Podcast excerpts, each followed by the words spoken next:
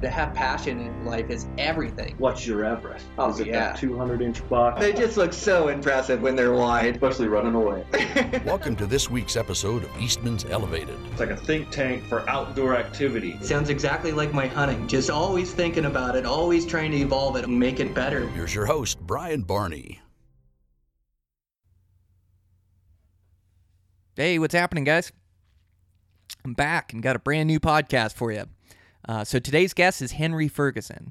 Uh, so you've heard him on the po- podcast before. Uh, the last time he was on, I uh, just had such a great time talking with him. So Henry, um, he's a great family man. He's got a great sense of humor, uh, and he's an absolute killer in the mountains. He loves mule deer. And so since our last conversation, uh, he, he harvested a giant early season mule deer this year in his home state of Colorado. So, so we get into that and talk about that. But, you know, guys like Henry, uh, it's no accident that he's consistently successful. Uh, he does all the little things necessary. And so I named this episode The Devil's in the Details with Henry Ferguson. Um, nobody does a better job at, at, at putting in the work as far as, uh, you know, practicing their execution with their bow. He shoots three D nonstop.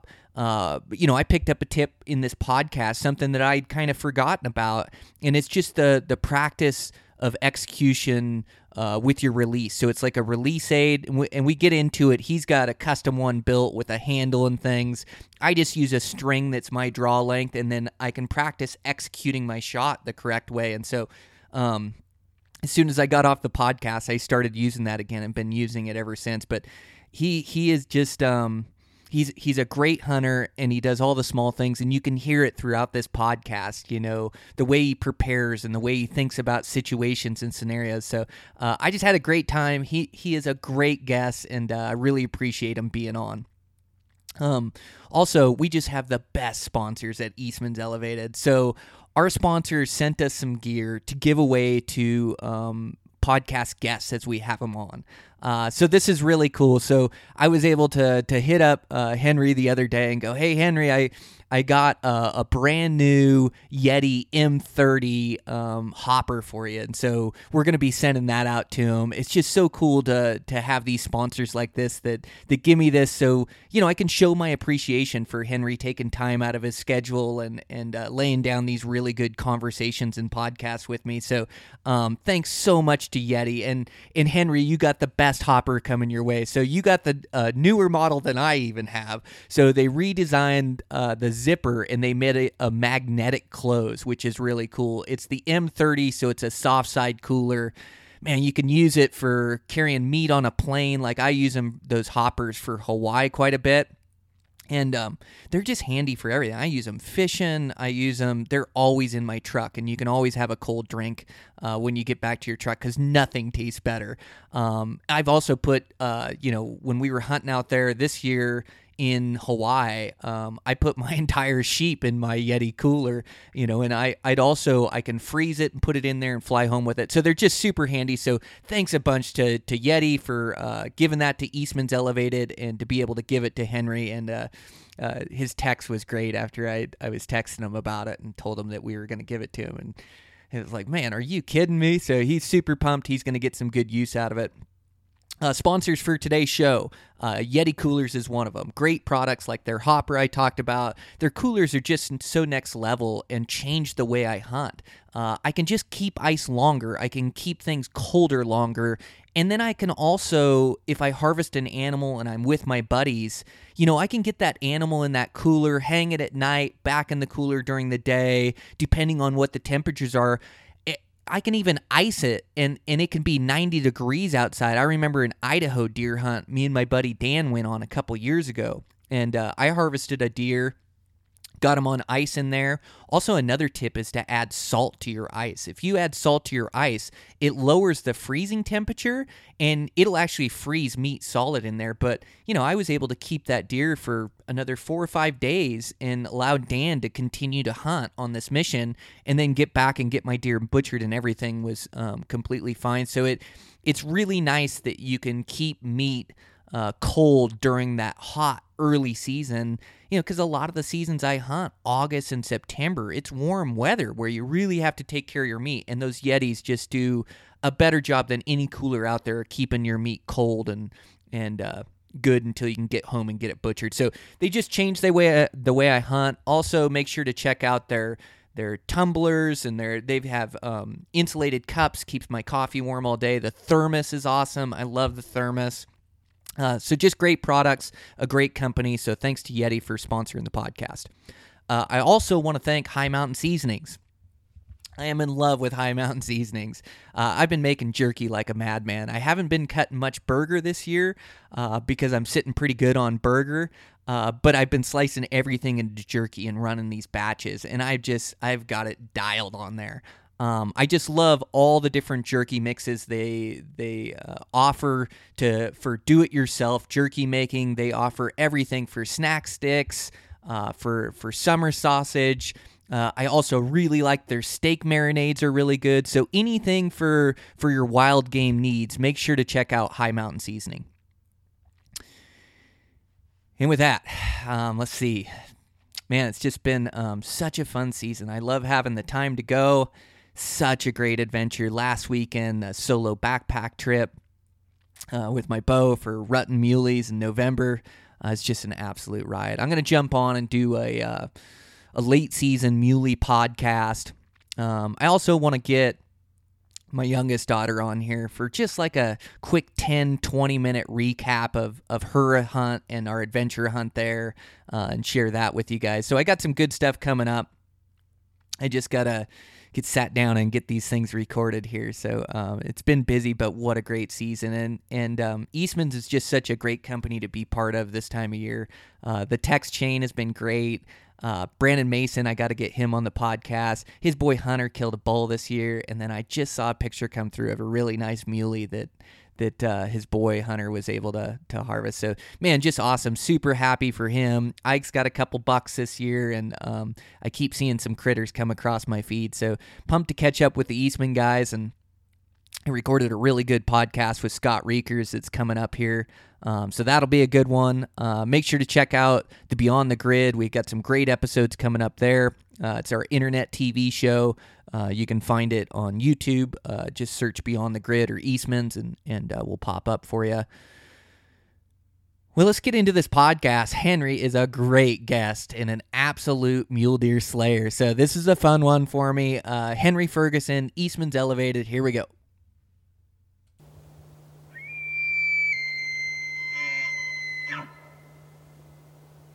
I spent like the whole freaking month of July gone. I was gone the whole month of July. And I mean, it, it just, that's my scouting time. That is my absolute boots on the ground, busting my butt scouting time. And I missed it this year. Oh, what a bummer. And it's so timing too, isn't it? Like, um, you know, everything happens at a, at a certain time, right? Yeah. I mean, June's, June's great, you know, but the antlers, you don't know what buck's going to be big. I mean, they all look like they're going to be huge in June. And, you know, and it doesn't even account for those late bloomers, those bucks that just explode in, you know, late July, early August, those bucks that just take off. And oh, it just drives me. It, it drove me crazy, man. I mean, I've, I went into this season so stinking stressed, man. I was, I was a wreck, dude. I just wasn't prepared. Well, you put so much into your scouting too, and take it so serious, and that's a lot of your enjoyment of your season is your scouting in that early time. You know, learning, you know, which basins those big bucks are in, and I, I'm with you. That scouting has a special place in my heart, where it's almost a season in itself. Like I can go put on big miles and I can go look at new drainages, and I still get like that rush of adrenaline when I find a good buck through my scope, and, and they're so much easier to find that time of year. So I'm with you, missing that season, you know, it's it's almost like uh you know, missing a September or something, or missing a, a hunting season, just because you do put so much effort into finding those good ones. But but you did, you found some good ones in the meantime, right? We did. We did. I mean, it took a lot of work, you know. I mean, every every trip that I had, I was home for like any from as little as fourteen hours in between trips, believe it or not, to as much as thirty-six hours. And I was getting out every time. I mean, you know, fortunately, my wife's really understanding. And but, you know, it's also not that big of a problem when you leave at three in the morning, you know, not really a whole lot going on at home. And, you know, and I'm typically I go out and I'm back relatively early. So it's not, you know, I'm back. Try to be back before noon, so I'm not crushing a whole day, you know. And but uh, yeah, it's it, it's just weird. I mean, I, I the rush that you get that you were saying from finding an animal for the first time. It's it's like when you put all your pieces together, and you you you've picked out the basin, you've picked out the hillside, whatever it is, and you know where you want to be. You know where you want to be, and you're like, this spot just has to hold bucks. Or, you know, this spot's held bucks in the past. I'm going to go back in there and see if those bucks that we let go from last year, if they grew up to be monsters this year. And it's it's kind of funny because when it does pay off, when you sit there and out pops that big buck, I mean, you do get a rush, man. It's it's awesome. That's It's one of the things that kind of makes me laugh because I get so many people who they want to shortcut the process. They're like, hey, where can I find a big buck? And, you know, I, I don't know that I'd want one if I didn't have that. Uh, if I didn't have that experience with it already, you know. Oh, man, isn't that the truth? Yeah, the hard work's all part of it. Uh, the grind is part of it. But, yeah, yeah. You make so many good points there. I love what you say. You're you're such an animal, like uh, to come home from those work trips where you've just been grinding at work and the only thing you can think about is scouting for deer.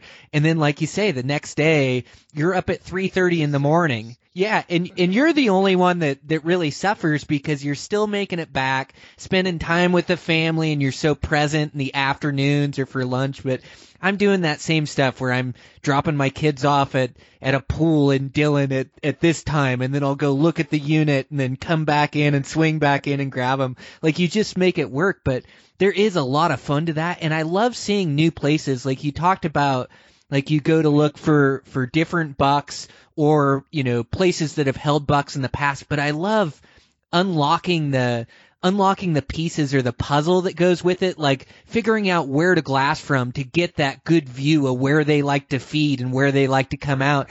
Because every place you hunt is different and has a different approach, and then trying to figure out where the dominant winds are and how I'm going to stalk. And I, I love trying to figure all that out. And the more time that you can spend doing that in the early season, it, it's just paying your dividends, putting in your work, you know, towards getting that buck. Totally. And, and you know, the funny thing is two thousand eighteen was a, was a great example of that. You talked about finding new glassing points.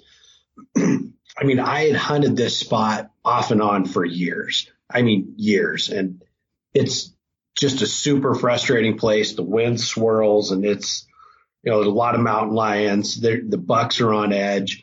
But there's always a good buck or two in there. Always. Every stinking year.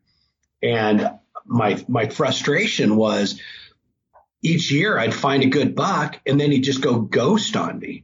Well, I thought I had a really great glassing spot, and I had a buddy tell me, he's like, listen, you're going up the wrong hill. You've got to get farther away and get a master vantage and just get where you can see for miles. And I'm like, whatever. you know, I just, I just kind of blew him off for a long time. And finally, one day I'm like, you know what?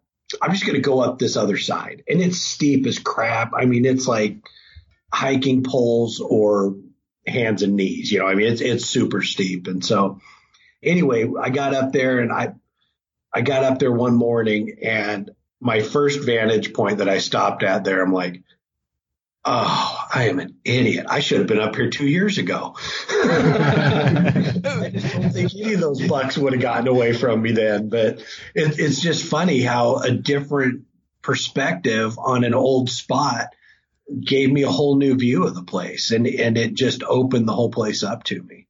Man, that's the truth. Yeah, I had a, a vantage point this year in Wyoming, and I've hunted this spot before, and I've hunted the edges. I've actually killed a buck in one of these drainages, but I've always wanted to hike down and lose my elevation and then climb up this other feature, and it just sits with a three hundred sixty degree view, everything from, you know, you know, four hundred yards in front of you to three miles out in every direction. The best mule deer features, and it's about it's it's quite a pushback in there. And this year we did it right, and we we caught a bunch of weather. But I mean, there was days where I'd see thirty bucks from that vantage point, and that vantage point, it just showed you the world. And even though these bucks were moving down into secondary living, we just saw some monsters down and through there that we got to make plays on. And it was all because of figuring that place out and then losing the elevation and gaining it to the master vantage point, like you say. Um, man, that's the key to killing deer a lot of times. It is. And I, I you know, there's, let's face it. Anybody can have access to that map to to look at the same information you're looking at. They could have access to Onyx Maps, Google Earth, whatever, and they could look at it and go, wow, you could see everything from here.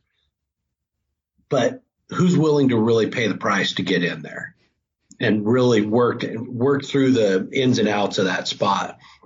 And, man, I loved hearing your podcast about your um, kind of live hunt that you guys did this year. And I was just living and dying with that thing, man, hearing the ups and downs and hitting weather. Dude, you guys didn't get lucky and hit weather. You got rocked up there, man. Oh, man, we got punished.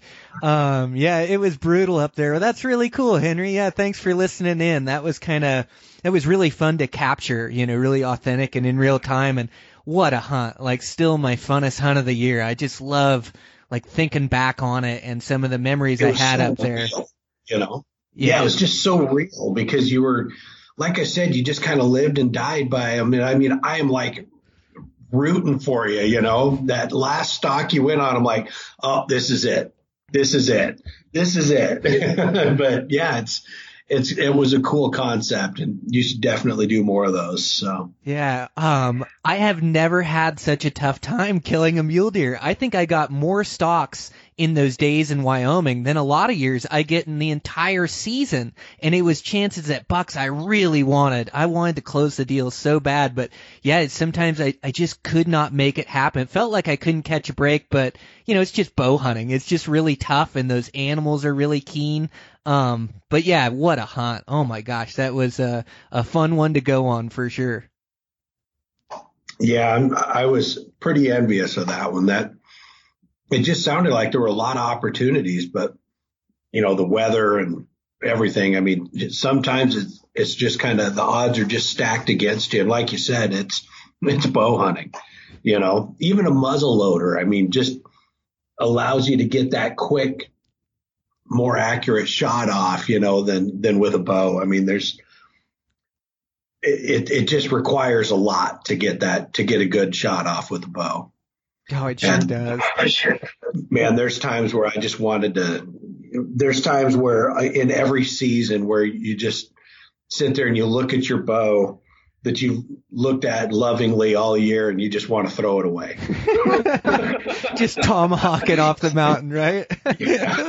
Like, I would trade you for a nickel right now, man. I mean, I, what am I doing out here with a stupid bow and arrow? I mean, come on. We've progressed so far from here. I know. I but try then, not to get frustrated, but yeah, sometimes I just can't help myself. Sometimes it just feels like Mission Impossible. It does, man. And it, and it just gets so frustrating because it's just like you're you're coming back from your stock, and I'm sure you're you're like me, and you're replaying everything that you should have done to get that shot, you know. And in reality, things happen, you know. I mean, there's there's unforeseen things. You look at it and you think you've got it nailed down from your perspective, from your view, and, you know, the stock's going to lay out perfectly, and you get over there and that boulder that you thought was going to give you, a, you know, forty yard shots, ninety-five yards away. And you're like, oh, okay. so, so there's that. Or you get over there in that bush that you thought, oh yeah, he's bedded right under that little bush and I'll be able to be able to shoot right over it. it's an eight foot tall oak brush. You know, I mean, there's just, it's so hard to get perspective on things from, from so far away when you're planting those stalks from, you know, mile or two miles away. So true. And, and you get over there and it looks like the moon, like, oh, you've got this, you take this photo in your mind of what it looks like. Okay. The three dead trees, the rock, the coulee goes down there. You get over there and it's like you walk to the wrong mountain. It's like you don't recognize any of the timber patches, yeah. any of the timber, like any of the rocks. You're like, where in the hell did I walk to? Where is this buck? You know, about that time he gets up in front of you. But I just try so hard not to make those foolish mistakes. And so it's really important what you're talking about when you're going on a stalk on any of these critters is paying attention to those landmarks, taking a photo with your camera or your phone so then you can zoom in on where you're at, and then really trying to pick out landmarks. Like a lot of times you'll have a bush picked out and then you get over there and there's a hundred bushes and you can't tell which one it is. It's, you know, it's like really try to, to draw yourself a map, really try to plan your stalk and really try to figure out where that deer's at, where you're going to be able to see him from or where you're going to shoot from. And then try to like, like track your route all the way from top to bottom to where you're headed. But that's so important, isn't it? Because the stalk of a lifetime can end when you get over there and everything looks foreign. Yeah, everything. And uh, so one thing that I've done with that is I, you know, on I've got an iPhone and they have an on the edit feature after you take a picture, you can literally like draw lines on there and stuff. And I will try to sketch on there my stalking route. And so I'll try to do a couple different depths of the picture. So like different zoom levels. I'll try to take one through my phone scope, first of all, so I know exactly where the buck is, exactly what tree, and then try, I'll try to zoom it out enough where I can get enough perspective to say, okay, once I get to that rock, he's under this tree, you know, should be within shooting distance. But then I will also, and I'll, I'll like put an arrow in there, you know, buck. um, and then I'll, I'll do a wide angle one where I can like put in the whole route. So without the phone scope and just holding it up there and uh, zooming it in and getting, just getting again, a little bit of perspective. Cause once you get over there, man, it is, like you said, it just gets really confusing sometimes. And you, you just need something. And, and part of it, Brian, by my own admission, part of the problem over there is I get in my own freaking head and I start doubting things. I'm like, oh, no, no, no, no, no. That's the wrong rock. That's not the rock. And I mean, this this one particular hillside that I've stalked a couple of really big bucks on. Um, in fact, I shot. Oh, sorry. I got here. That would be my wife calling me. Oh, no worries. Um, I shot a really like a world class uh, dead tree this year with a buck bedded right behind it. Oh, no. Uh, oh, yeah. It was uh, it was not it wasn't great. I I sat on this buck for quite a while. But but anyway, when I snuck over there. And this is the second time it's happened to me there. So I was a little more aware this time. Um, I watched the whole, I watched his herd bed down. I took my pictures of where they were bedded, each individual buck this time. Lesson learned from past mistakes. Um, and I really thought, you know what? You're not going to fool me this time, guys. I am, I'm ready. I've got this nailed down. And I got over there and I, came, I I took off my boots and I knew exactly where I needed to be, took off my boots and walked about forty yards and bam, I see antlers down in the brush. I thought I was one hundred yards away still. So I was just on them a little bit quicker. So everything kind of everything kind of speeds up. You're like, oh, no, oh, no, this isn't my plan. And you just have to calm yourself back down and say, all right, just just relax, just adjust. And, you know, it's uh, it, it, it's kind of one of those times where you have to remember, you know, the words of that great philosopher, Mike Tyson, where he said everybody's got a plan until they get punched in the face. And you know, you just have to settle down and take it in and say, OK, I need to adjust. What do I need to adjust? What do I need to do from here? But. But yeah, I snuck in on that buck great though. I got to forty-five yards and like, man, I thought I was going to get a shot at embedded. And I, I, you did a, I think it was your podcast that you did with Marlon Holden. He was talking about how he will work extra hard to get a shot at embedded. So he kind of controls the, the flow of it. And I'm like, you know what? I'm going to do that. I'm, I, so I started working my way around, and I, I worked my way up to just over thirty yards, and there was just no shot. No matter where I went, the only way I was going to even have a chance at getting a shot, the wind was going to blow straight into his face. So I knew that wasn't an option. So I just had to relax. And so I backed up to forty-six yards, and I'm like, this is it. This is where I make my stand. He's going to, he's going to stand up here pretty quick. And one of the bucks actually, one of his other bucks actually got up and started feeding up the hill, and he caught my wind. And he, he was about one hundred yards from the rest of the herd at that point, but he went barreling right back down through the rest of the herd, got them all up. Well, all of them except the big one. And, you know, I mean, I had bucks. I had a one hundred fifty inch buck at fifty-one yards broadside, wide open shot. And I, I'm, I'm sitting there looking at him. I'm like, I see you. I'm not even going to look. I'm not going to look. I'm not going to be tempted. Because, I mean, it was, you know, it was pretty much a slam dunk. But anyway, waited for that buck to stand up for another hour. And when he finally did, I only had about three inches of the top of his back to aim at. And I thought, oh, no, no, no, that's not going to work. That's not going to work. So there was a there was a log at like thirty-eight yards. And I thought, I know exactly where it is because I can see his shoulder line coming up. So I held right in that log, hoping my arrow would arch right over it. It, uh, well, we'll just say I made an excellent shot because I hit right behind my pin on that log. Yeah. Needless to say, that buck did not stick around to figure out what that was that had spooked him. But uh, I, I've, I've been, I've been actually considering going up and cutting part of that log up because it's just this big deadfall, and maybe trying to use it as like a pedestal mount or something is just a not so subtle reminder.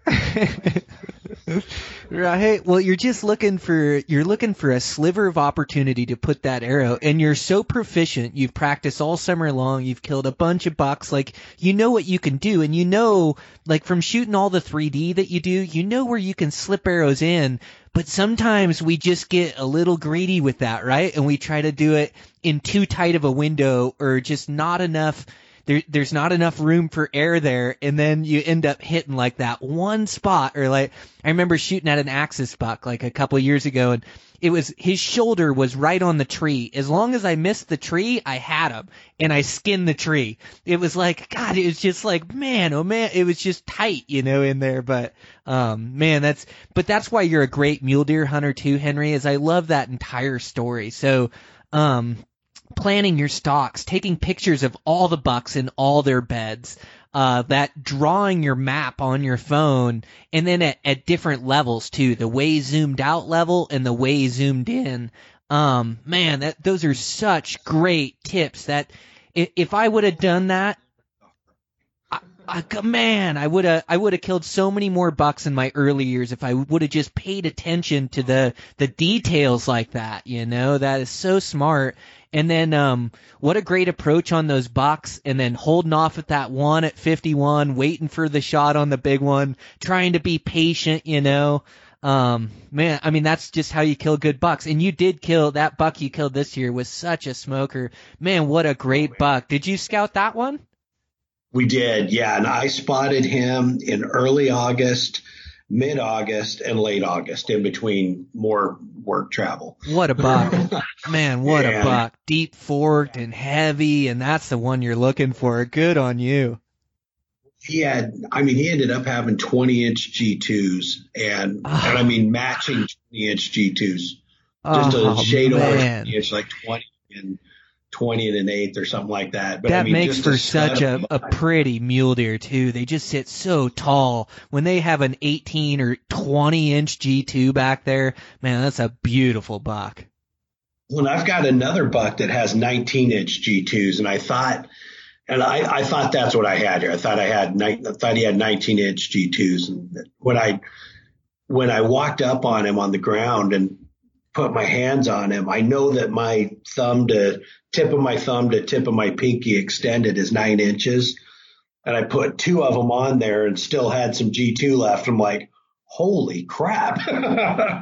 So yeah, it was, it was a, a buck that was a really cool, really pleasant surprise, because I I thought I was just looking at a huge framey buck with with weak forks and, you know, good mass. And I thought, eh, he's, you know, he'll be one seventy, maybe one seventy-five gross if I'm lucky. And I mean, when I started putting the, the numbers together, holy crap, man, you know, you got forty inches of G twos, you know, you got forty-five, forty-six inches of beams, forty, it was like forty and a half inches of mass. I mean, up real fast. And when I, when I totaled it up, I'm like, you gotta be kidding me. But yeah, it was, it was a, a really pleasant surprise. I was, I was really stoked on that buck, though. Man, those, um, those big heavy bucks, the ones that look heavy, they just carry more length than you think, don't they? I, I've shot a buck like that, too, that's really heavy. He, he doesn't look like he's long anywhere, but he just carries his mass, mass through his tines, and then you start measuring it, and it just surprises you everywhere. But I think those are the biggest bucks, you know, when they get mass like that and uh, yeah. have those kind of measurements. Man, that's incredible. Uh, how was the stock on that one?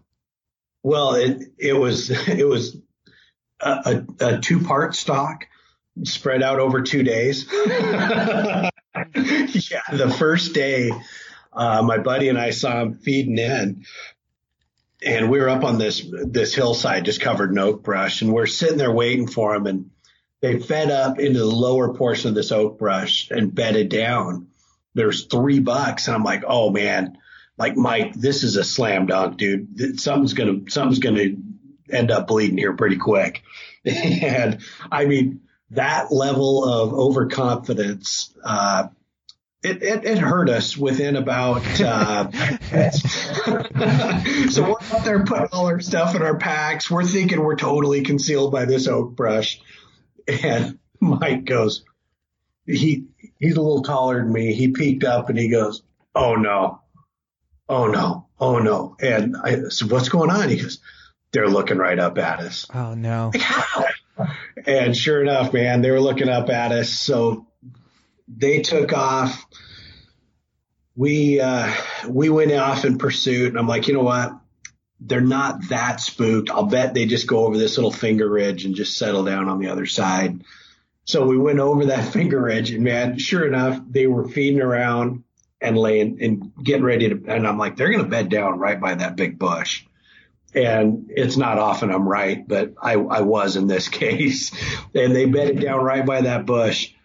And Mike goes, dude, just go get him. I'm like, no, no, come with me, come with me. And he was right. I, I get excited and want to have my friends there with me. And he goes, no, just just go go alone. I'm like, no, come on, come on. So I talked him into it. And we went down there and uh, collectively we uh, – we blew the stock a little earlier than we thought we would. They they stood up at they stood up at a, a fairly long distance, but he was broadside, and he was he was looking up our way. But we had the rising sun up behind us, and I don't think he really knew what we were. So I drew back, pin settled in rock solid, and I thought, this is good. This is real good. Shot broke. And Brian, I went right underneath him, just right underneath him. And I felt, ah, I, it, it just, it just ate at me. Cause I'm like, there's no reason I should have missed that shot. I, I practice it all the time. There's just no reason I should have missed that frickin' shot. And it, it just made me sick all night. And so next morning, Mike calls me and he says, hey, dude, it's all you today. I've got meetings I can't get out of. Just just go for it. And I tried to talk him into coming out again. He goes, no, nah, it's all you today. Sink or swim, man. It's on you. So I went out and Mike hooked me up with that because I don't – there's no way two of us could have made this stock. But they were they were feeding back up. And Brian, I'm sitting in a di- on a different point this this morning watching them, and they're feeding up, and I'm like, boy, it looks like they're headed right near where they were yesterday. But there's no way. I mean, we spooked them out of their beds. There's no way they're going back in the same spot. And they went and bedded in the exact same beds. And I'm like, okay, I'm not going to make the same mistake twice. And I know exactly the approach I need to make on this. This is, I'm, I'm not screwing it up. I'm not taking any chances. I'm going to go ultra cautious on this. And that's exactly what I did. I got up there and I took my boots off at about, about one fifty, two hundred yards away from where I, I figured I was going to get the shot. And the crazy thing was, I take my boots off, I put on my extra pair of socks, and literally about, I don't know if it was my second or third step, I stepped on a small cactus that was underneath some grass. I'm like, okay, we're off to a, a great start, great start. So I sat down, made sure I didn't sit in cactus, pulled a few cactus spines, the big ones out, and walked on my toes, basically on that foot. And I, I, I went about five more steps, and two dove took off out of a bush right next to me. I'm like, are you freaking kidding me? And I'm on the backside of this finger ridge at this point. So I'm like, I, I'm just praying they're not, you know, they're not spooked. Um, but I looked down on one side, and there was a doe that had gotten up that uh, that the doves had, had, had spooked. So there, she's up looking, and she is honed right in on me. And I look on the other side of the finger ridge over where these bucks are, and there's a forky. And he stood up, and he's like one hundred yards away from where they are. So I'm like, all right, I'm just sitting down until they until they stop. And I sat there for like fifteen minutes, and finally they bedded back down, and I went back on my little stalk, and no more animals were spooked. But anyway, there's there's three bucks bedded down in this in, in this patch of oak brush where the big boy is, and honestly, all three of them are really good bucks. Um, one of them was probably a, he probably scored about the same, maybe a touch more, as just a, a big, deep fork typical, but he was narrow, and he was a real cool buck. But I, you know what? I've got four bucks like him on my wall.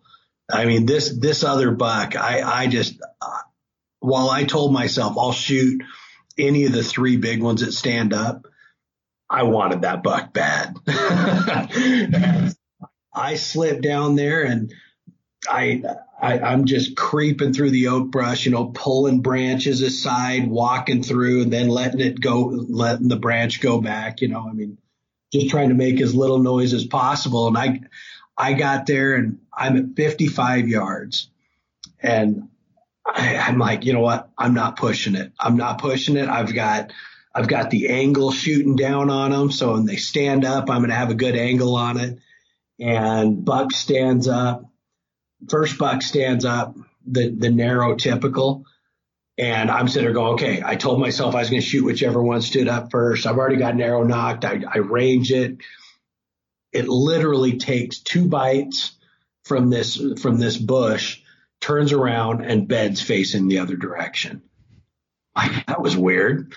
So then this big three point that's with him, the only buck in the herd that I didn't want to shoot, because it's a just a big young buck, and he stands up, he feeds around for like ten minutes, offering me just shot after shot from like fifty-five to sixty-two yards, just broadside, hanging out, not a care in the world, doesn't have a clue I'm there.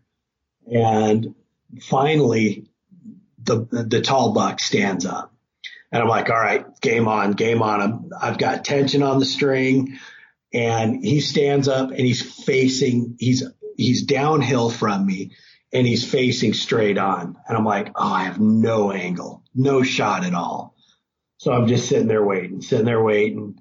And I waited for five minutes more, because I'd already been there for almost an hour and a half, like an hour and twenty minutes. waiting for him to stand up. And finally, he starts to turn just a little bit. And I'm like, man, that's good enough. And I, he also, he was behind just a little bit of brush, but I knew, I knew it wasn't, it was close enough to him and it wasn't thick enough. I knew I could slip an arrow through there. And so he, I, I draw back sitting on my butt, stand up.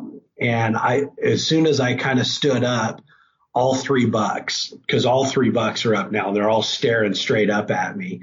And when I when I looked down there, there was a leaf that was just perfect behind his shoulder, just perfect. One leaf that just stood out. And I just held that pin on there rock solid, man. And shot broke. And I'm like, oh, that's going to hurt.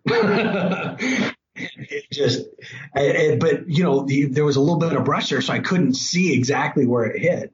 So he, he jumps up, you know, he was, he was standing up feeding, but he jumps and runs out to like, or kind of trots out to like seventy-nine yards. And as he's doing that, I'm looking through my rangefinder and I see a, a mark right behind his shoulder. And I'm like, oh, if that's it, if that's my arrow hole, he is done. That's dead buck walking. But, you know, it's, it's bow hunting. I mean, I've seen weird stuff happen. So if they're still standing, I'm, I'm still shooting. And I mean, hey, I love shooting arrows anyway. So, yeah. So he's at seventy-nine yards. I dial my sight, knock another arrow, and shot him again. And, but I'll tell you that, that second shot, I'd had a small adrenaline dump after the first shot. Man, my pin was, I mean, I saw everything. I saw everything behind that pin, man. I saw a head. I saw butt. I saw elbow. It was everywhere. I'm like, I literally told myself, and this is quote, Henry, get your shit together now. And sorry about that. Sorry, Mom. Um, I, I literally told myself that. And, and I, I calmed back down, got my pin on there, checked my level, and made another good shot on him. And put that one right through his shoulder at seventy-nine. So I put two ten ring shots in him. And as you can imagine, he didn't go real far after that. He, he went like a hundred yards and, and he bedded down. He didn't crash. He just, he just bedded down and just was calm as can be. And then, uh, it was kind of funny. I, the other bucks that were with him were sitting there like, lunging at him, hey, you know, like, hey, Bill, get up, come on. But uh, he wasn't getting up, and so they uh, they just stayed there with him. And about ten seconds later, he literally just fell over, just just fell over in his bed. And it was just awesome, man. It was one of those things where, I mean, I knew I knew my stalk route on him. I knew how to get quietly through the oak brush. And, you know, if I if I really took my time and, re, you know, moved branches out of the way. And also my my biggest thing that I think I had in my favor was I, I just don't think bucks like to move when they get in a really good bed like that, or really secure bed. I think you can get away with a little bit more. I mean, they, they just, I don't know if they over trust it or or what it is. But, man, it they just they just kind of hunker down in those beds and they don't want to move. And, you know, I mean, I, it's one of those things where I could have been waiting on him until six o'clock at night. But as it turns out, he, he stood back up at about ten to kind of stretch. And that's when I, that's when I got him.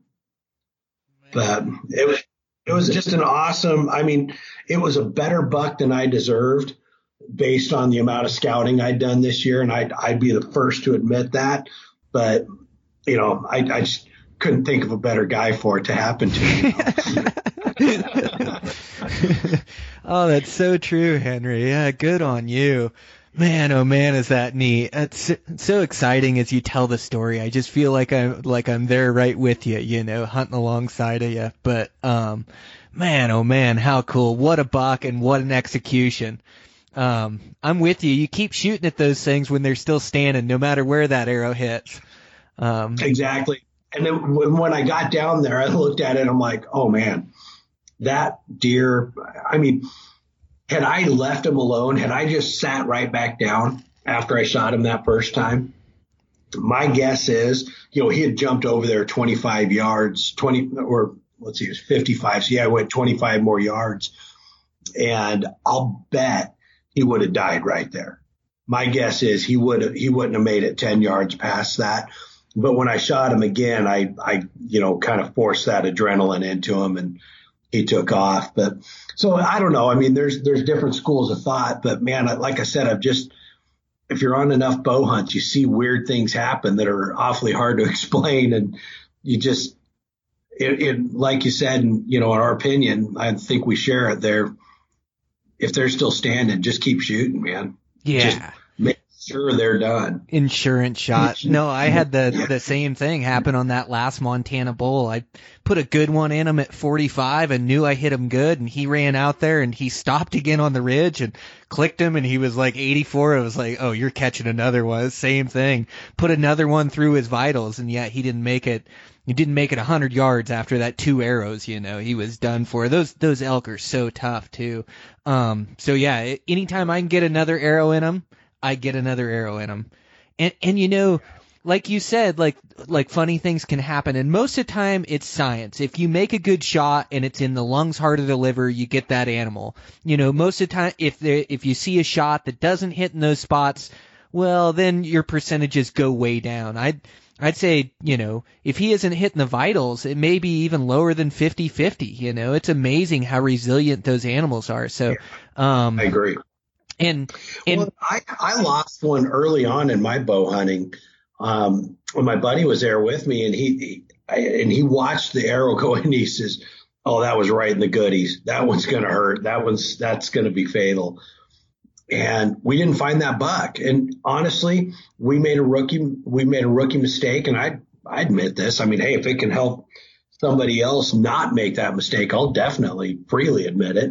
Um, you know, we, we rushed it. We rushed the recovery, but it was the last night of the season, and we, we didn't know what the hell to do. You know, we were freaking out, and we just rushed the recovery. And had we given him more time, and, you know, there's always time. There's always time. You've got to give them time. And we just, uh, we rushed it, and we got up there, and I know we bumped him, and we never found him.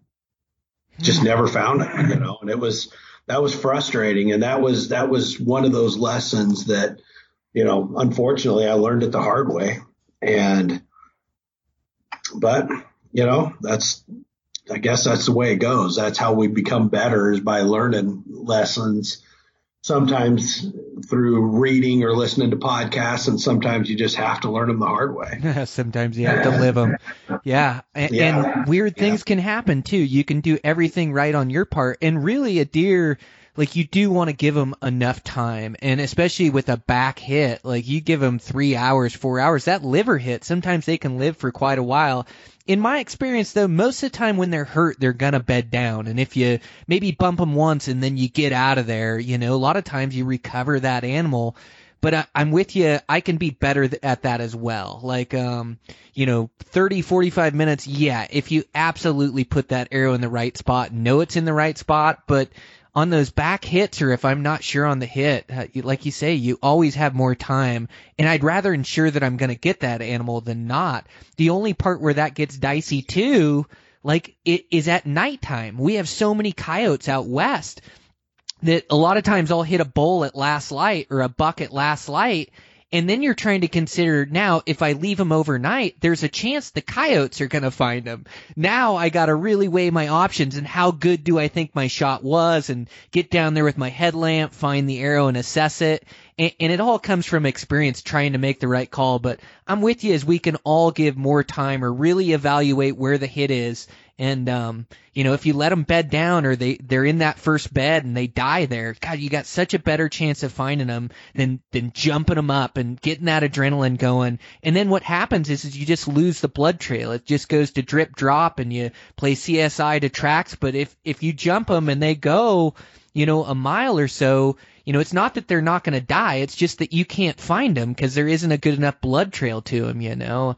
And, um, once you start gridding hillsides, like, oh my gosh, I found him that way, and you can recover him, and you got to continue to believe. And grid, I look on my Onyx, and I look at drainages, and I grid, and I and I'll cover, you know, first off a mile radius, then a three mile radius. But boy, once you start gridding and you lose the blood trail, your chances go way down. That blood trail leads to a dead animal, and you got to just keep believing in it. Yeah. And, you know, my my favorite method for, for blood trailing is to uh, just hit them right in the lungs and watch them drop. that's, that's the best, where you don't even look at the trail. You just walk to them, you know. And I've had, I've had pretty good luck with that lately. But, boy, it, you know, hey, things happen. I mean, you know, animals move, wind blows. There's a there's a hundred things that can – that can go wrong. And, you know, we're, we talked last time, you know, it's, it's about trying to control variables as much as anything. You're just trying to put all of the odds in your favor that you, that you can reasonably.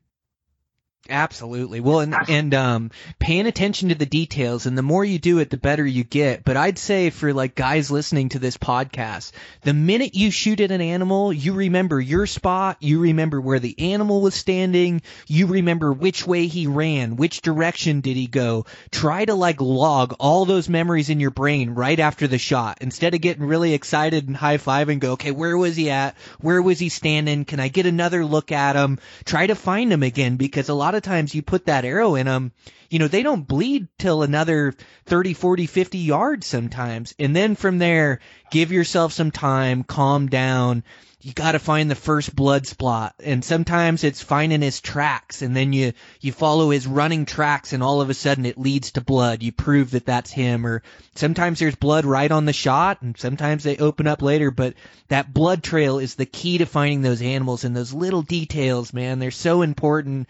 And, and after you've gone around and you can't find blood, then you go, Oh, oh, where was I standing at? You know, where was I? And then you can't get back to where you shot from. But if you mark that spot, pay attention to it, take a picture, whatever you have to do, but you just log that in your memory bank, you got such a better chance uh, of recovering that animal. And, and you know what? One of the things I do, just kind of to build on what you're just saying there, as soon as I shoot, you know, I'll, I'll sit there. And like you said, you want to, You want to watch it visually and take in everything you possibly can. Excuse me. I I sit there and I take, I'll just with my boots, I will just put a big mark on the ground, you know, so I know exactly if there's problems down where the animal was. I can always back up to where I shot from. If I need to like stack branches there or, yep. you know, whatever, I'll just I, I might I make sure that spot is marked, just so I have a home base for it to go back and get started, if nothing else. And it's it's just important, because those little details can make the difference between recovering one and walking away really disappointed, you know. Well, and it's like trying to remember a car wreck too, right? It happens so quick, and there's so much adrenaline. It, it's not that you're you're not sitting there taking notes in a classroom. Like, it all happens. It's a car wreck. You're super excited. You got an arrow in an animal, and all of a sudden you forgot the details of which way he ran or which tree he ran behind. Sometimes that's the key to finding the blood trail and finding that animal. It's just a little detail that your eyes pick up that you that you pay attention to. So last night we went to a uh, I, one of my customers was inducted into the Furniture Hall of Fame. And yes, such a thing does exist. Um, it just goes to show, no matter what industry you're in, it's vastly important to somebody. But anyway, we went to this uh, this big event, this big dinner party, and they brought in a special speaker, and it was um, Captain Sully, you know, Sully uh, Sullenberger, that was on that flight that landed in the Hudson. Oh, wow. And on the Hudson. And he talked about, he says, hey, that flight was utterly uneventful for the first one hundred seconds. He said, it was the next two hundred eight seconds that changed my life and the life of everybody on that plane.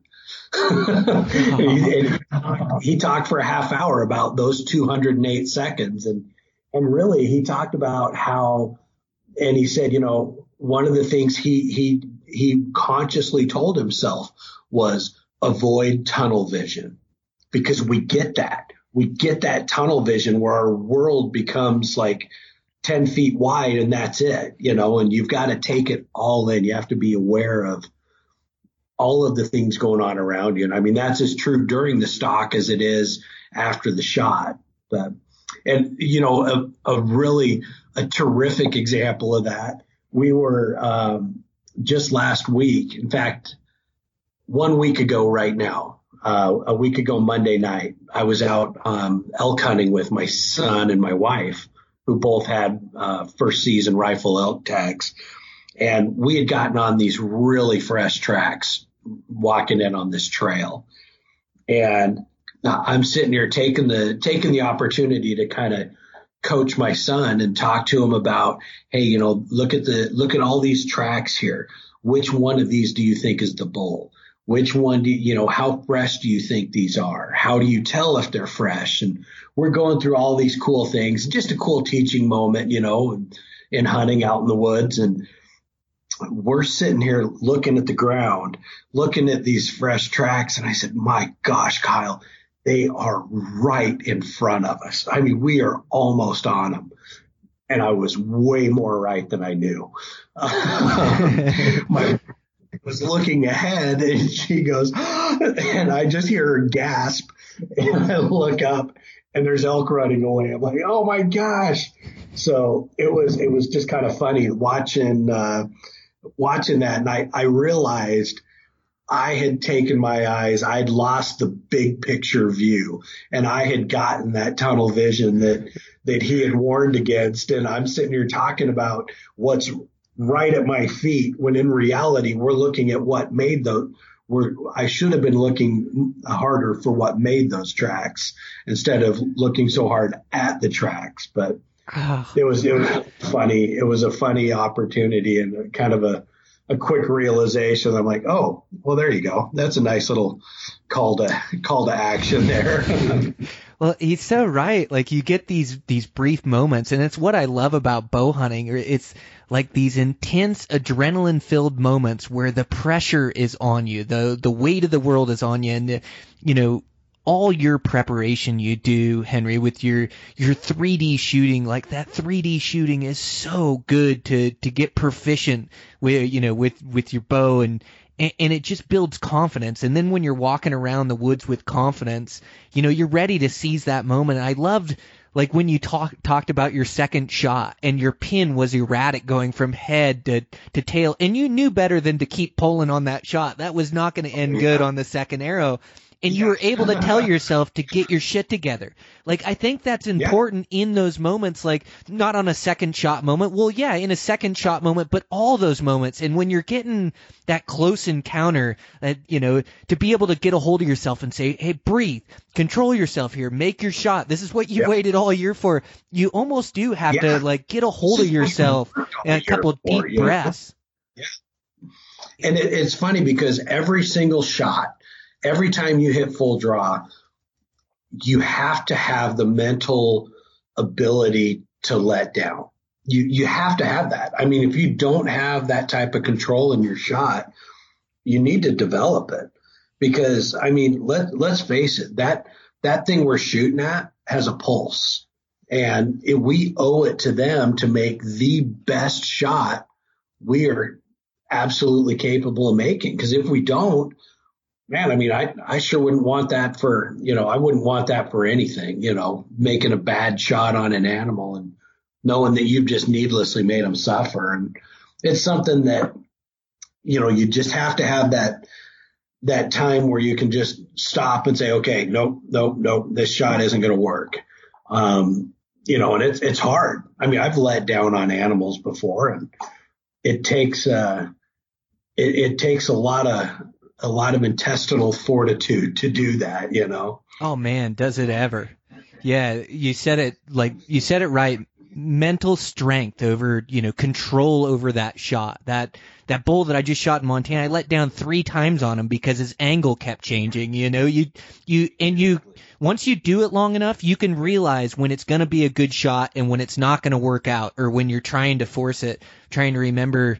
There was another bull I let down on. Well, oh, that was because my cameraman didn't have him in frame. That's a totally different deal. But Um, but, you know, that being able to let down on those things is so important, to let down on that shot and regroup and do it again, because angles change, deer move.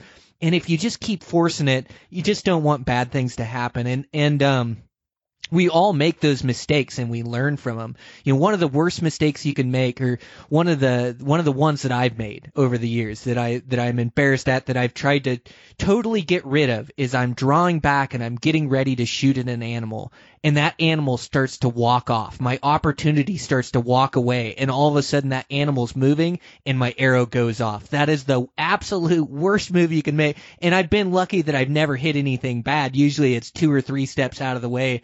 But God, it's like a, it's a mental error that I, that I made, where the, my opportunity is getting away from me, and I punch my trigger off, or I make that shot go because it's starting to get away, which is the absolute worst thing you can do. But it takes such like mental strength to get a hold of yourself, to control yourself, let down. And I like, I love shooting arrows. I only like shooting the good ones, though. I'll tell you that much. Yep. Like, I do not There's like missing. Yeah. Well, and you talked about like that miss you had the night before crushed you, and it may have been a longer shot, but you knew you could make that. You knew that was in your wheelhouse and you should have made it. And so it crushes you. It's better just to, like, if that shot isn't going to hit him right, you just let down, because those, those misses are crushing. And, and worse yet, if you don't hit that animal where you want, it just isn't worth it. You, you're better off to keep playing the game, because you will get a good shot eventually. You will execute right, and that deer, that elk will die, you know? Well, and I, you know, once you've, once you've killed a couple animals, you, your confidence level in your own skills and your, your, your own ability to put yourself back in the situation, or where you give yourself an opportunity, you know, to succeed, increases. So I, I knew, like, man, you know, I blew that shot, and I, dude, this was, so the last two arrows I had shot at animals, Brian, the, the, the shot before that had gone into the log. Like I was telling you, great shot. I mean, I wouldn't change a thing about that shot. I lined it up perfectly. I stayed to, just to the right of the branches going out the back of the deadfall. I was I was perfectly on line. I hit right where my pin was. I, I just thought I was going to have a bit more arch in that arrow. So here I am. My last two shots have missed. I'm feeling pretty great about my skills, obviously.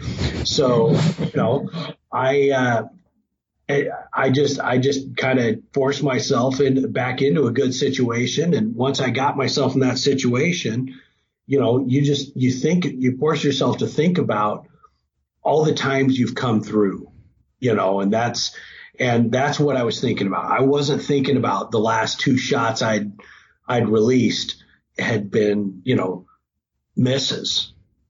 So, you know, I, I sat there and focused on, nope, nope, nope, I'm good, I'm good, I've got this, this is going to be a good shot. And that's exactly what it turned out to be. But, you know, you've got to build that body of work, though, whether you build it in practice, build it in tournaments, build it in, you know, shooting for Pepsis against your friends, whatever it takes, you know, to build that, to build that confidence. But yeah, it's got to happen. Yeah. You you knew you were going to make that shot. Two misses before that, there wasn't a doubt in your mind that was a dead deer. And that's the same. Like, yeah. I, if I have a Third miss, yeah, right. It's got to come right. Yeah.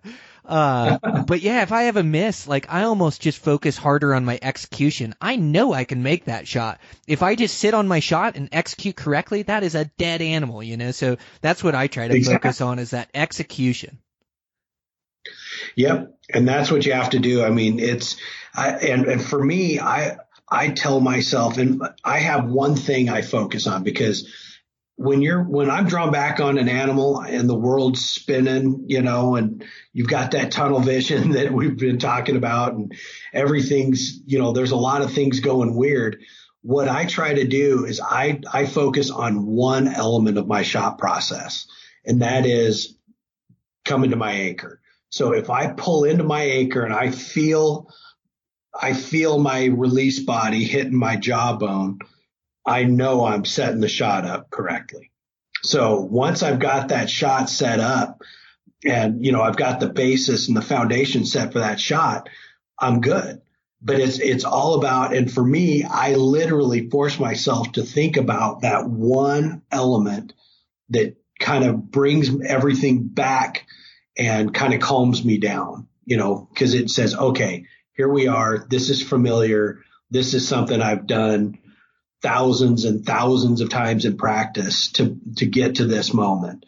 And so it just kind of calms me down. So, and I mean, for somebody else, it might be, you know, thinking about their grip. I mean, maybe their grip's something they've struggled with. And if they feel that grip consistently sitting in their hand, you know, maybe that's the thing they want to focus on. But I just think having that one little step to kind of take you out of your, out of your subconscious just for a second, you know, and, and, and reassure yourself, oh yeah, this is all familiar. We're good. I, I know this. I know this process. Oh, you're so, kinda, you're so right. Yeah.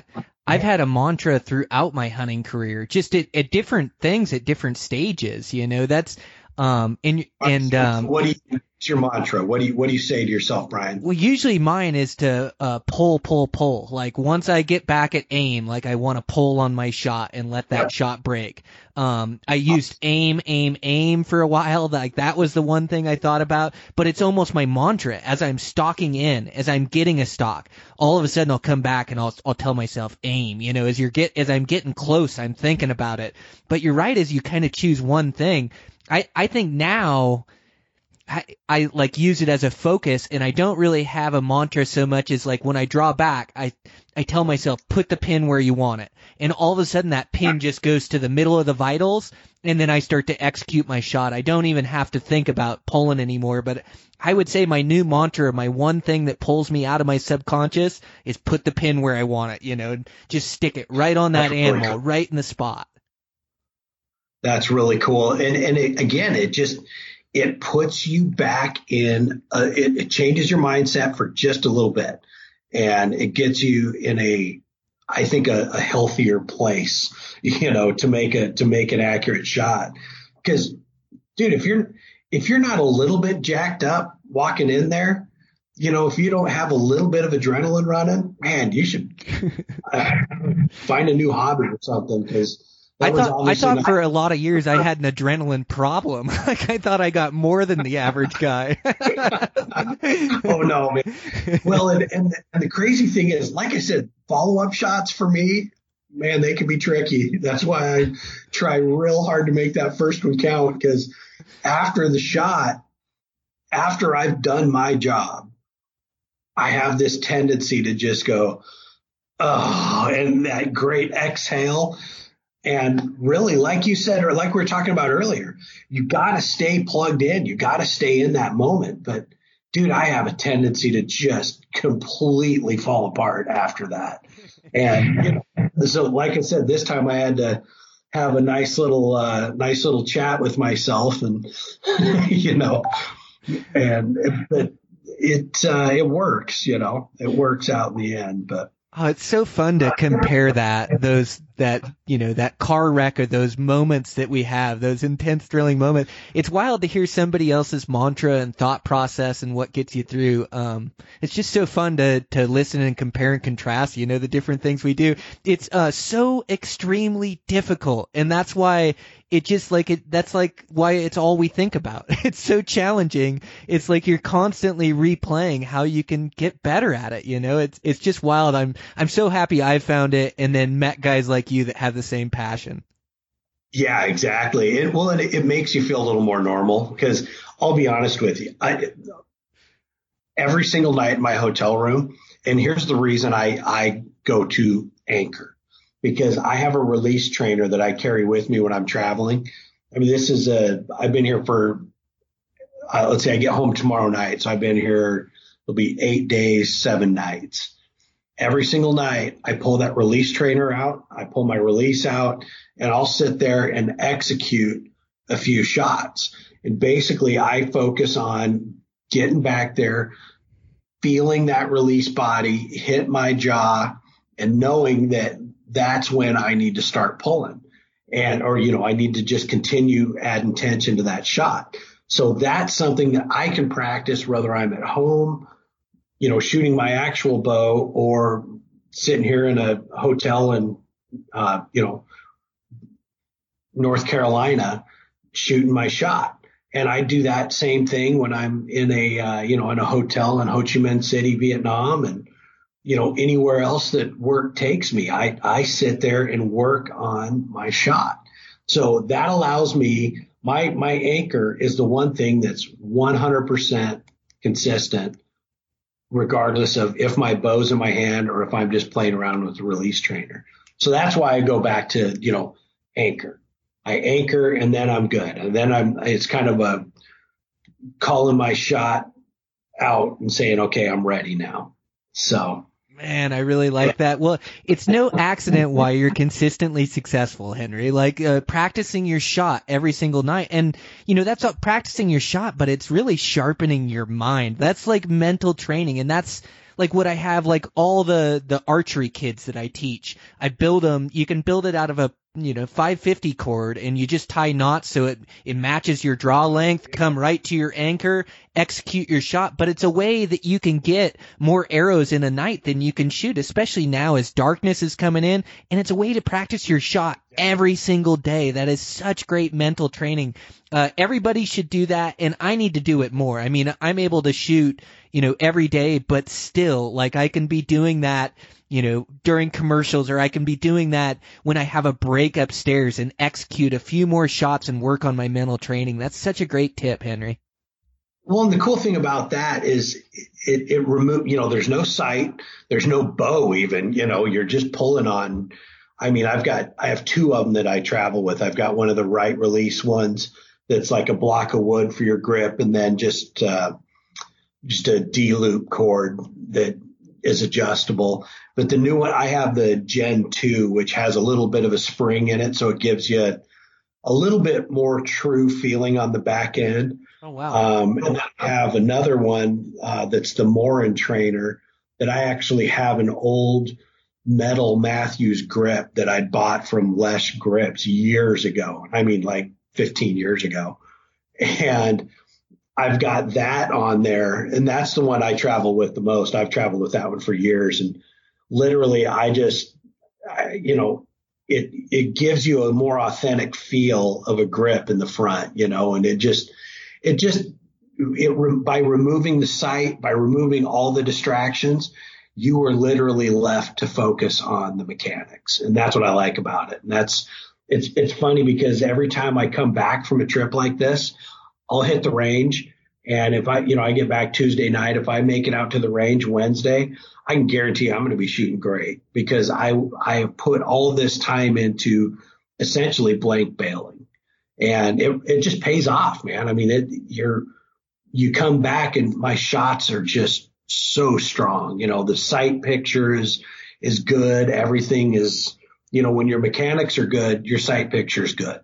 It's just kind of the way it goes, assuming your bow fits you properly. But it's just kind of one of those cause and effect sort of things, you know, that if your, if your mechanics are good, your form, you know, your sight picture automatically is pretty solid. So. Oh, absolutely. No, you're so right. And in any adjustment, it's tough to make adjustments to your form. It's tough to evaluate yourself and make changes. And as you get farther into archery, you just start playing with things. You start playing with, with your draw length and the tune of the bow. And I love indoor for that, is like indoor, you know, it makes me focus on my mechanics, and, and the drills you're talking about, like uh, blank bailing, that is so important. Just like Henry said, like you have no sight picture. The only thing you're focused on is making a good clean release, pulling into that release and executing that shot. And so all of a sudden, instead of putting your focus into all this, you know, draw back, is your grip right, aim right, you know, pull into it, like you're thinking about too many things. But with that, the, the blank bailing and, and like the practice with your release, you're able to just focus on that execution of the shot. And what it does, you start to be able to feel what a good and bad shot feels like. Like you heard Henry explain shooting at that deer. Like I knew that deer was dead when the shot broke. Like you start to feel what a good shot is and what a bad shot is. And so now all of a sudden, when you're on the range, when you're out shooting at a target, when you execute a bad shot, you feel it before the arrow ever hits. Or when you execute a Yep. good shot, you go, oh, well, you know, my sight was right when it broke, or my sight was low when it broke. I know why that shot went that way. But you start to be able to digest dissect your archery a little bit more. And I, and I think from that comes improvement. And, um, you know, from that becomes, you know, comes more trophies on the wall, hopefully. Yeah. And, you know, something I learned a long time ago, and I wish I would have learned it a long time before that, um, is if you make a perfect shot and your pin is there, that arrow has no choice but to be in the middle. So, you know, you just kind of start stacking those things in your favor and, you know, make sure that that shot is executed properly and make sure that the pin is right there where it needs to be. And again, that that's arrow doesn't have any choice. It's going to go in the middle. And if it doesn't, then you need to work on the tune of your bow because you've got problems. But, you know, you again, you can control those variables. And when you do, man, your confidence just goes through the roof, and you're you're just, you know, you're ready when the moment presents itself. Yeah, there's not a doubt in your mind, is there? You're just walking around with extreme confidence. All I need is a sliver of opportunity, and a deer's gonna die. I, and you know, it, it's funny because I I sit there and, you know, like I said, I put one beautifully into a log. I mean, just twelvering that friggin' log. That, you know, four days later, I put one right under that buck, and I'm like, oh my gosh. And I, you know, but after, after the log, I'm like, I just need one more opportunity. I just need one more opportunity. And then I put it right under that buck, and I'm like, but if I get one more opportunity, just one more opportunity, you know, and it's, it's so funny. I mean, you, you're, you're just begging for just one more chance. And, you know, that's, I mean, we, we did that with my son's elk. I mean, I, I got him a couple of really, really quick, you know, here's all the animals kind of filing through the trees. There's one opening, and I, you know, one of them, I'm like, spike, and bam, shot goes off like a second and a half later, you know, and he missed, believe it or not, you know, I mean, it was like the most rushed opportunity you could ever get. And another one, I got him that I don't think even had a second and a half. And I, I should have called him back. And on that shot, I should have said, hey, no, no, no, no. But, you know, things happened quick. He got a shot off. We followed tracks for a freaking mile, and no, not a drop of blood, no blood at all. So we knew that was a, we knew it was a clean miss. I didn't hear any impact, you know, and it, it, but I, I kept just sitting there going, man, just one more opportunity, just just one more opportunity. And, you know, and then and I, you know how this story ends. It, it was it was awesome. I, I actually had to to come down to North Carolina on this trip. I left Monday um, or no, I left Tuesday morning. So we hunted Saturday, Sunday, Monday. We went out five different times in those three days and got on elk three out of the five times.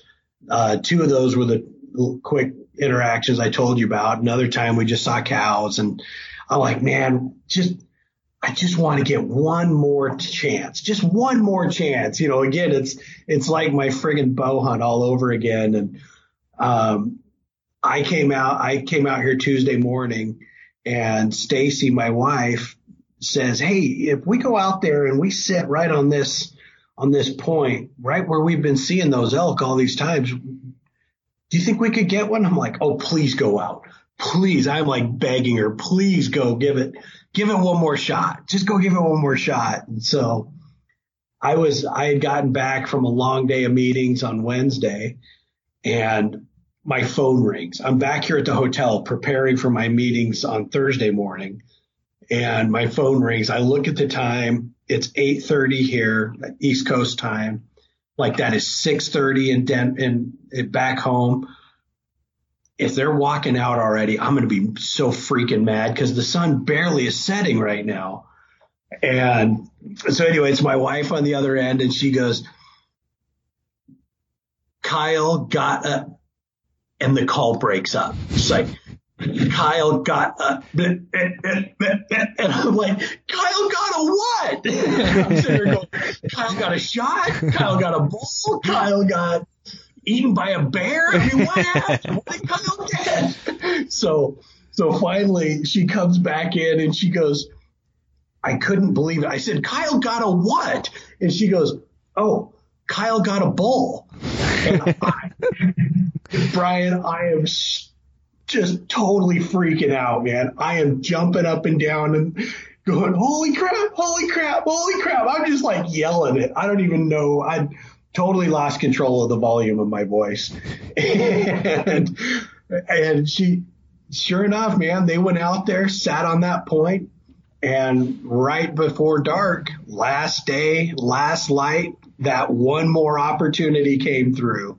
And that bull, he, so now he shoots a five by six bull. And unfortunately, I have now been relegated to having the third largest bull in the Ferguson family. Oh, no. Having the largest, my son having the second largest, and their dad, the mule deer hunter, having the third largest. Oh, man. How cool is that, Henry? Um, you leave and they continue so to hunt. Awesome. And you know what? I'm I'm so I'm so happy my wife had the confidence to take him out there, that she knew where she was going. I mean, they both know the spot well. Heck, she should know it well. She shot her biggest bull. Well, she shot her big bull two hundred yards away from where he shot his. So, but just an awesome experience. And I mean, I you know, and of course, I made one I, I made one quick phone call to to my buddy Tim Lang, and he had his brother Brad, and they both dropped everything and ran right out there and took care of it. Took care of the elk, helped him cut it up and get it quartered. And so when it was all said and done, I got pictures at like eleven thirty at night back here in, in North Carolina, and I was not sleeping a wink until I had those. So man, that is just so cool. And what great friends too that you can call upon, you know, and be a be a million miles away and they come help the family. And gosh, I mean to yeah to to be able to share that with your family is amazing. And you talk about the one more opportunity. When it's your family yeah. or when it's your son, you want it so much more than you want anything for yourself, because you want to share the experiences with them. And and I start making yeah. deals with whoever whoever's in charge, the hunting gods or whatever. I'm like, I'll I'll take. Don't give me another encounter for another year. Just please let us find a buck. Let us find another two point. Yep. Oh, man. You know, that is, so that is hilarious, because I literally hiked all over that friggin' mountain saying saying silent prayers, man. Just give us one more chance. Just, Just one, one more, more chance. Yeah. I'm getting ready. We're gonna nail it. We're gonna capitalize. Oh, and I... but you know what? The difference though, Brian, is that one more chance. I think everybody has that one more chance coming, but how many people just quit? They just don't go back out. They don't put themselves – you have to put yourself out there and in position for that prayer to be answered or that hope to be answered. You know, you have to you have to do your part. You oh. got to put yourself out there and get involved and be the be in the woods, you know, you've be where made, they are. You've made a bunch of good points, but that might be the most important one of the conversation. Persistence is deadly. If I am nothing else, I am persistent. I will continue to be out there. I will continue to suffer. I will continue to put forth effort to try to fill that tag or to try to create an opportunity. Even sometimes when I feel like there's no hope, I continue to try. And you know what? That one more, it just happens. Just like your kid, like five times in three days you brought them out, and that one more time was after you left. They went back out and went out. But yeah. like you say, there's always one more out there for everybody. You just got to keep trying. There was there was some mention from my wife and son about, and the details were fuzzy on this. They said something about eliminating dead weight, and the guy who was always looking for deer, you know, and focusing on elk. I don't, I don't know. Like I said, the details were fuzzy, but all I know is it was a, it was a pretty uh, weak attempt at covering an insult. So, uh, congratulations to your entire family, man. That is so awesome, and nothing, nothing better than an elk to fill the freezer too. Oh, yeah, no kidding. And we, uh, by the way, we already have a full freezer. I've already shot a large deer and a small elk. So um, we'll be uh, we'll be hooking up the neighbors once again. So oh yeah, it's it's so nice to share, and we go through ours every season. But yeah, like all of a sudden I've got, you know, friends and people that count on me. You know, my my buddy at work, they're out of meat. He didn't get an elk last year, so I'm able to share with him. My mother-in-law loves wild game, and so she comes over and gets a care package. So yeah, it's great. It always goes to good use, and um man, I. Uh, it's so fun trying to collect your own wild game. That's for sure. It sure is. And, I, you know, the funny thing is back here at this trade show, um, I brought back like six big salamis and um, some of the sticks and some, some jerky. And so each each evening, you know, around their, the cocktail hour they have there, since, you know, I'm the designated Mormon and I don't drink anyway, I just cut up some of the salami. And Um, it was so funny to this evening. We had a, had a bunch of people there that were, that were asking. So they're like, so, so Henry, you, you, this is your deer. And I said, yeah, yeah, I was able to get this this year with my bow. And so there, and it just led to this, all these questions. Okay. So, so how do you get it? Okay. So do you just put the meat on a four wheeler after you, after you get them? And I'm like, man, none of the places we hunt allow four wheelers in there. I mean, it's all, you know, it's in, it's in non-trailed areas, and these are trail access only areas. So no, there's, there's no four wheeler. There's no, there's no phone. You know, we literally phone a friend and put them in your backpack and take them out like a Johnny Cash song, you know, one piece at a time. And it, it's so cool, the conversation that that brought on tonight.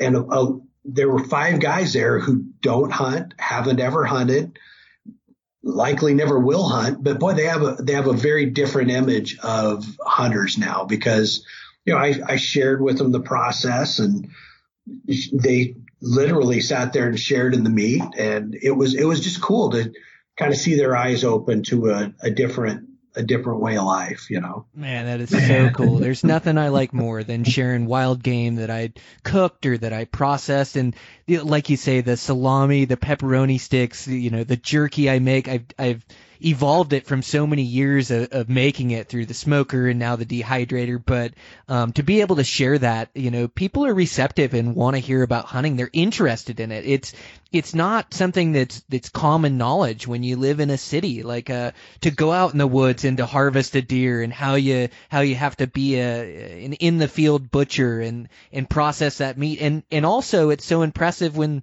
when you're the only hands that have touched that animal, when you get to kind of throw that in the story too, that, yeah, by the way, you know, I'm the only person that has ever touched this meat, you know, besides maybe my family helping me wrap. But man, it's so cool, and something I take so much pride in. And I just, I love the wild game, you know, it, it, uh, it, it makes for such good eats throughout the year. So yeah, no, it's really cool, and good on you. Like you say, it, it's so fun to share it with people that don't normally get to hear about it. They have so many questions and are so interested in it. Yeah, it's it's just neat. And, you know, they're, I mean, especially telling this story of, of Stacy and Kyle going out and getting a bull. You know, I mean, how that's a it's a pretty cool story. You know, I mean, they're like, wait a minute, your wife took your son hunting and they killed an animal. Like, no, they didn't just kill an animal. They killed a bull elk. You know, I mean, it's, you, you know, I said, go back and look at the statistics. We'll just say the odds were stacked significantly against them. I mean, according to the, to the basic math, most people don't do it. And somehow, you know, with a little bit of focus and a little confidence in this spot that we've hunted year in and year out for, for quite a while, you know, and it's produced for us several times, they put themselves out there and put themselves in position to to have success. And sure enough, that's exactly what they got. It was awesome. So oh, that is I can't watch tomorrow. I'm probably going to have to run by the taxidermist on Wednesday, although I think, dang, he might be out. I hope he's not out hunting. I hope he's not out deer hunting, because I got to go see that rack, man. Yeah, that's unreal. That's the coolest. You got to go see that with your boy. Yeah. Man, so, congratulations to him. So, so my uh, we I got uh, I'm going out with my youngest daughter this coming up weekend, and I'm really looking forward to it. But I sure enjoyed uh, you sharing that with me, with your with your family and your son and that bull he killed. I was so pumped for for you and for him and for for Hunter. So yeah, I'm really excited to get my daughter out. Looks like we're gonna have good weather, gonna do an adventure hunt this year. So I'm really looking forward to it. That's cool. And my, my wife asked me that a couple days later, she's like, so, so who have you shown the pictures to? I'm like, well, listen, I, I think that people, you could classify them in, in, in two ways. Um, hunters, you know, people who would be interested in seeing the pictures, and literally everybody else I've talked to.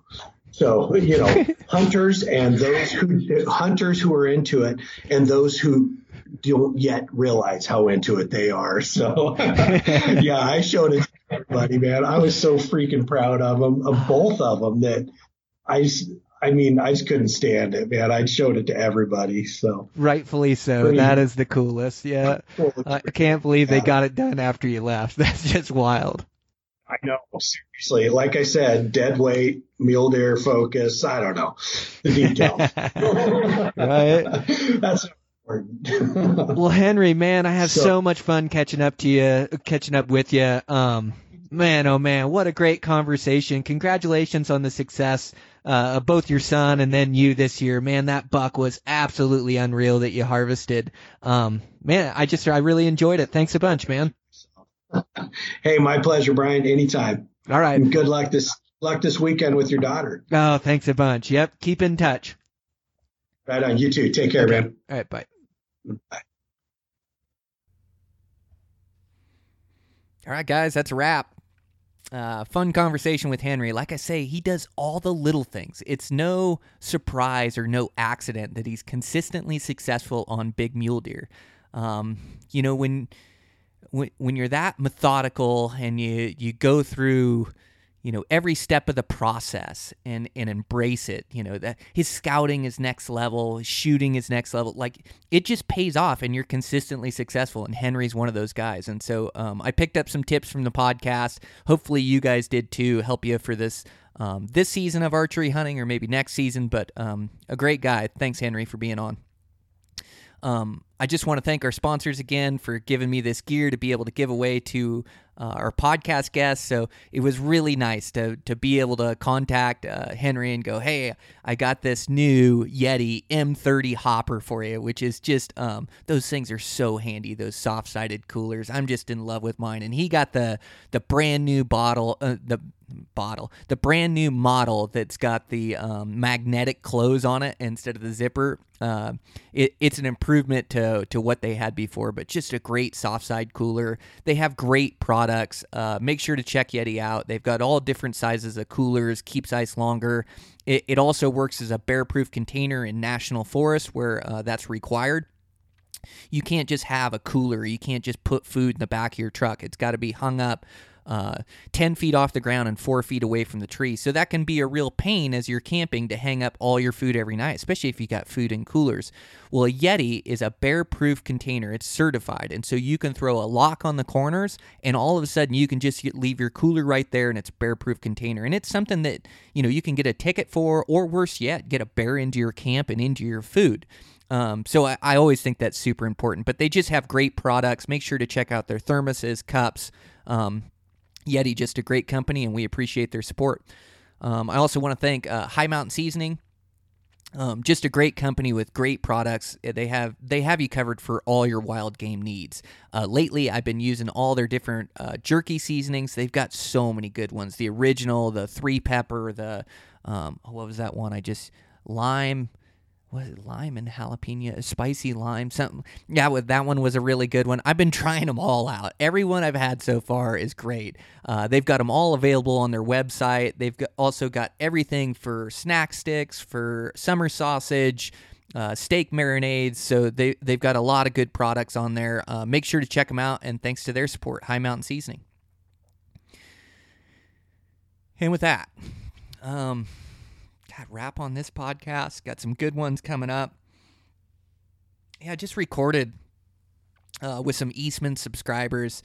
um, well, some actually a couple guys that have had articles in Eastman's. Um, and, and, you know, they're not the standard podcast guests, but man, have I had some just awesome um, conversations with these guys and, and back and forth. And so I've really been recording some good po- podcasts I'm really proud of and excited to release those to you guys. Um, so I got those. I got some other good guests coming up, ones I'm lining up. I'm really pumped at one I'm going to record. I think I'm, I, I saw a text coming through as I was um, finishing up this podcast, but I think I'm going to try to record it tomorrow morning. It's a good one.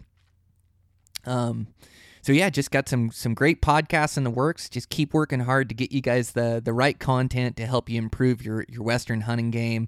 I uh, sure appreciate all the support. I love seeing the pictures and the tags coming through on social media, you know, things that you heard in the podcast that help you be more successful. And, um, you know, just like I always talk about, it's almost a switch or uh, just deciding that you want to be that guy and putting in the work, and then it just starts to come. You know, I'm just a normal guy, just like like every one of you guys listening. I used to had to start somewhere. I moved over from Washington to to Montana.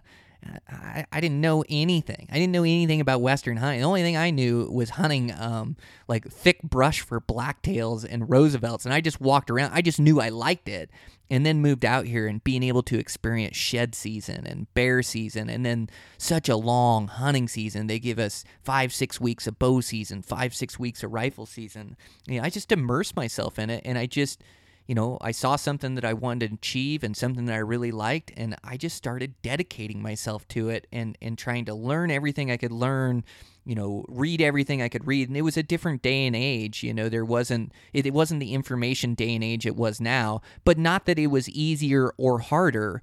Uh, you know, there's also less guys that know how to do it. And so, you know, it's a give and take for sure, but I just pretty much decided I wanted to be a good bow hunter and then just started putting in the work. So it's all just a mindset. Um, I'm going way too long on the ending, but, uh, you know, it's out there for the taking. There is still epic hunting on public ground for us average blue-collar guys, and and uh, that's why I'm just so excited about it and, and so excited that, that, you know, that this opportunity is available to us all, and um, it's just a it's a really cool thing. So uh, thanks, as always, for all the support, for listening in, subscribing to the podcast. Man, I, I appreciate it so much. So, um, yeah, check in with you guys next week.